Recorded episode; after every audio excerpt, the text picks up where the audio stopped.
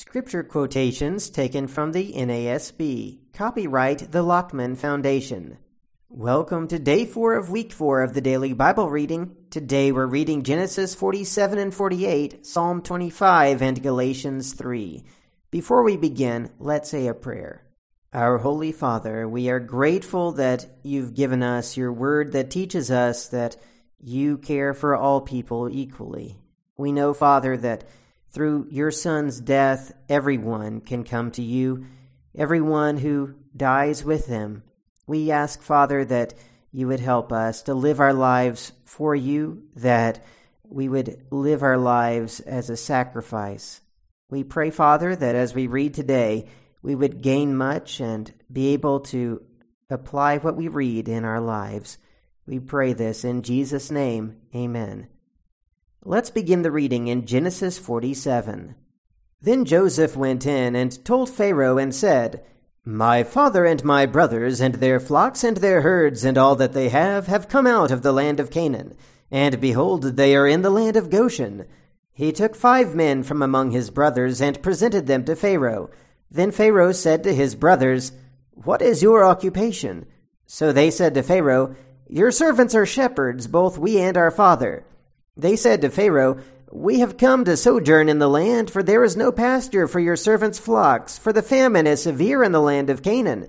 Now therefore, please let your servants live in the land of Goshen. Then Pharaoh said to Joseph, Your father and your brothers have come to you. The land of Egypt is at your disposal. Settle your father and your brothers in the best of the land. Let them live in the land of Goshen. And if you know any capable men among them, then put them in charge of my livestock. Then Joseph brought his father Jacob and presented him to Pharaoh, and Jacob blessed Pharaoh. Pharaoh said to Jacob, How many years have you lived? So Jacob said to Pharaoh, The years of my sojourning are one hundred and thirty. Few and unpleasant have been the years of my life, nor have they attained the years that my fathers lived during the days of their sojourning. And Jacob blessed Pharaoh and went out from his presence. So Joseph settled his father and his brothers, and gave them a possession in the land of Egypt, in the best of the land, in the land of Ramses, as Pharaoh had ordered. Joseph provided his father and his brothers and all his father's household with food, according to their little ones. Now there was no food in all the land, because the famine was very severe, so that the land of Egypt and the land of Canaan languished because of the famine. Joseph gathered all the money that was found in the land of Egypt and in the land of Canaan for the grain which they bought, and Joseph brought the money into Pharaoh's house. When the money was all spent in the land of Egypt and in the land of Canaan, all the Egyptians came to Joseph and said, Give us food, for why should we die in your presence? For our money is gone. Then Joseph said, Give up your livestock, and I will give you food for your livestock, since your money is gone. So they brought their livestock to Joseph, and Joseph gave them food in exchange for the horses and the flocks and the herds and the donkeys. And he fed them with food in exchange for all their livestock that year. When that year was ended, they came to him the next year and said to him, We will not hide from my lord that our money is all spent, and the cattle are my lord's. There is nothing left for my lord except our bodies and our lands. Why should we die before your eyes, both we and our land? Buy us and our land for food, and we and our land will be slaves to Pharaoh. So give us seed that we may live and not die, and that the land may not be desolate. So Joseph bought all the land of Egypt for Pharaoh, for every Egyptian sold his field, because the famine was severe upon them. Thus the land became Pharaoh's.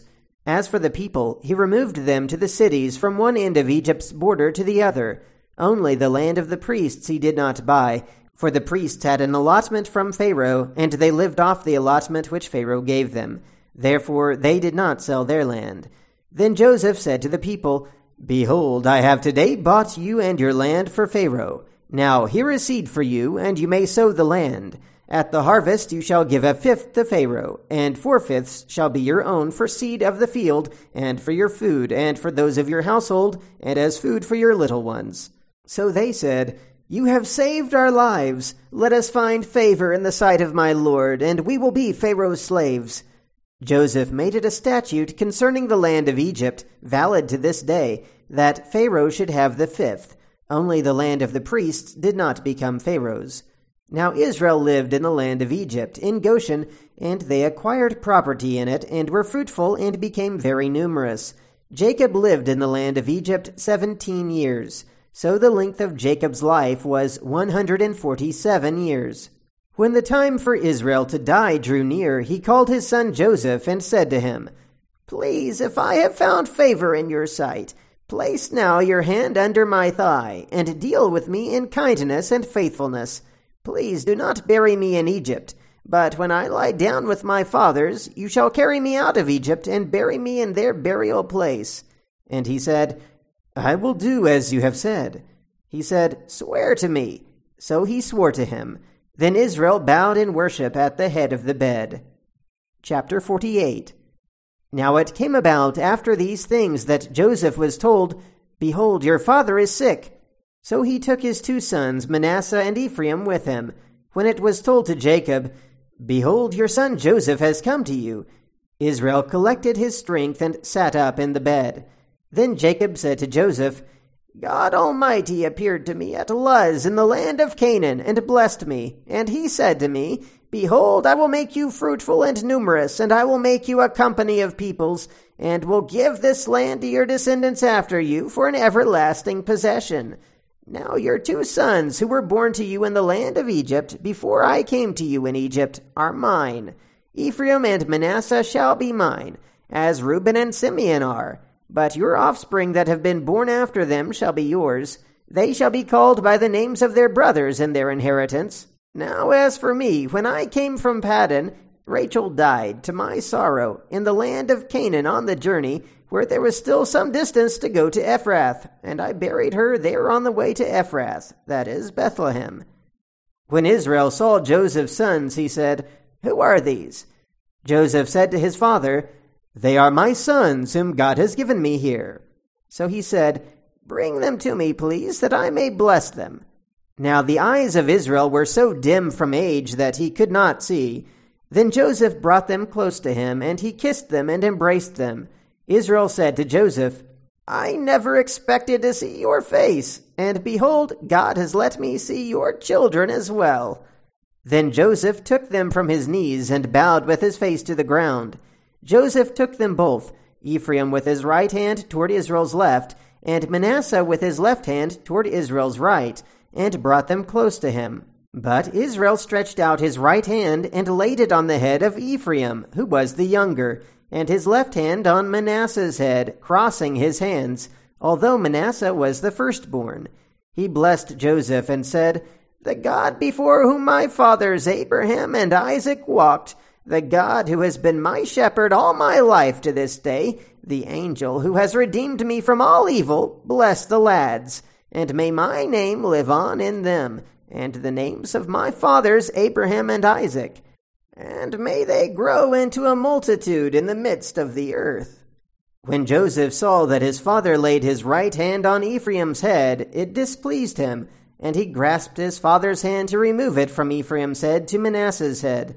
Joseph said to his father, Not so, my father, for this one is the firstborn. Place your right hand on his head. But his father refused and said, I know, my son, I know. He also will become a people, and he also will be great. However, his younger brother shall be greater than he, and his descendants shall become a multitude of nations.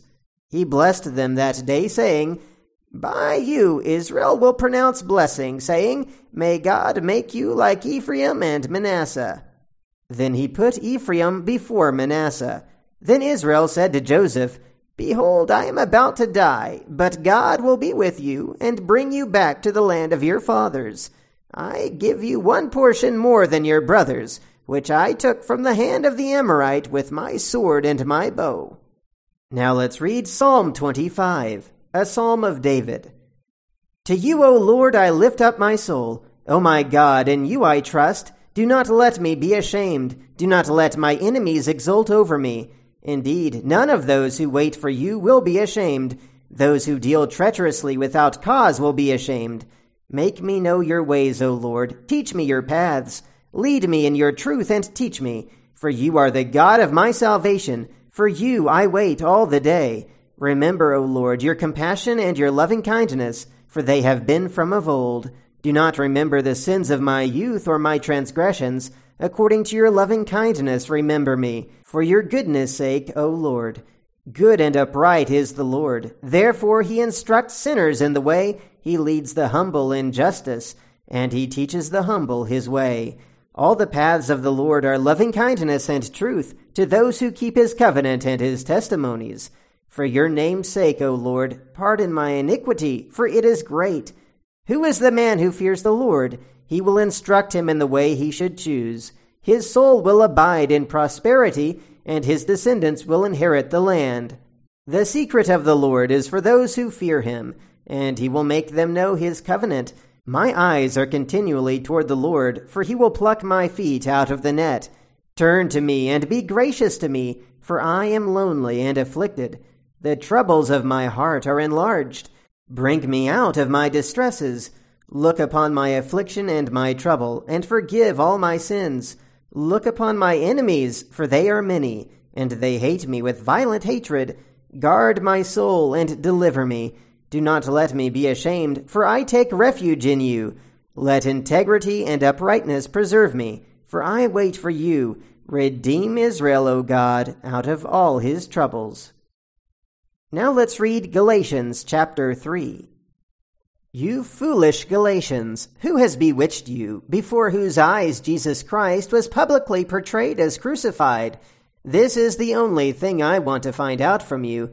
Did you receive the Spirit by the works of the law, or by hearing with faith? Are you so foolish? Having begun by the Spirit, are you now being perfected by the flesh? Did you suffer so many things in vain? If indeed it was in vain. So then, does he who provides you with the Spirit and works miracles among you do it by the works of the law or by hearing with faith? Even so, Abraham believed God, and it was reckoned to him as righteousness. Therefore, be sure that it is those who are of faith who are sons of Abraham.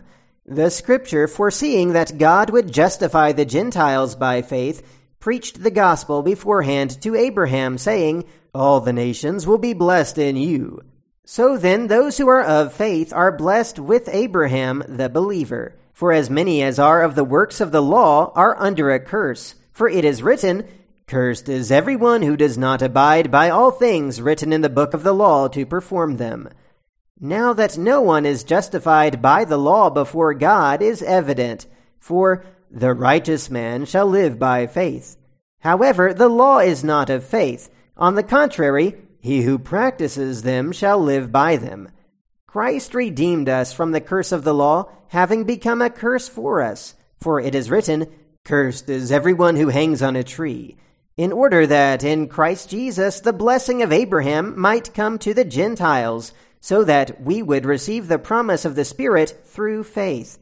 Brethren, I speak in terms of human relations. Even though it is only a man's covenant, yet when it has been ratified, no one sets it aside or adds conditions to it. Now the promises were spoken to Abraham and to his seed. He does not say, and to seeds, as referring to many, but rather to one, and to your seed. That is Christ. What I am saying is this the law, which came 430 years later, does not invalidate a covenant previously ratified by God so as to nullify the promise. For if the inheritance is based on law, it is no longer based on a promise, but God has granted it to Abraham by means of a promise. Why the law then? It was added because of transgressions, having been ordained through angels by the agency of a mediator until the seed would come to whom the promise had been made. Now, a mediator is not for one party only, whereas God is only one. Is the law then contrary to the promises of God? May it never be. For if a law had been given which was able to impart life, then righteousness would indeed have been based on law. But the Scripture has shut up everyone under sin, so that the promise by faith in Jesus Christ might be given to those who believe. But before faith came, we were kept in custody under the law being shut up to the faith which was later to be revealed. Therefore, the law has become our tutor to lead us to Christ, so that we may be justified by faith. But now that faith has come, we are no longer under a tutor. For you are all sons of God through faith in Christ Jesus. For all of you who were baptized into Christ have clothed yourselves with Christ. There is neither Jew nor Greek, there is neither slave nor free man, there is neither male nor female, for you are all one in Christ Jesus. And if you belong to Christ, then you are Abraham's descendants heirs according to promise. And that's the reading for today. Until next time, keep meditating on the Word of God.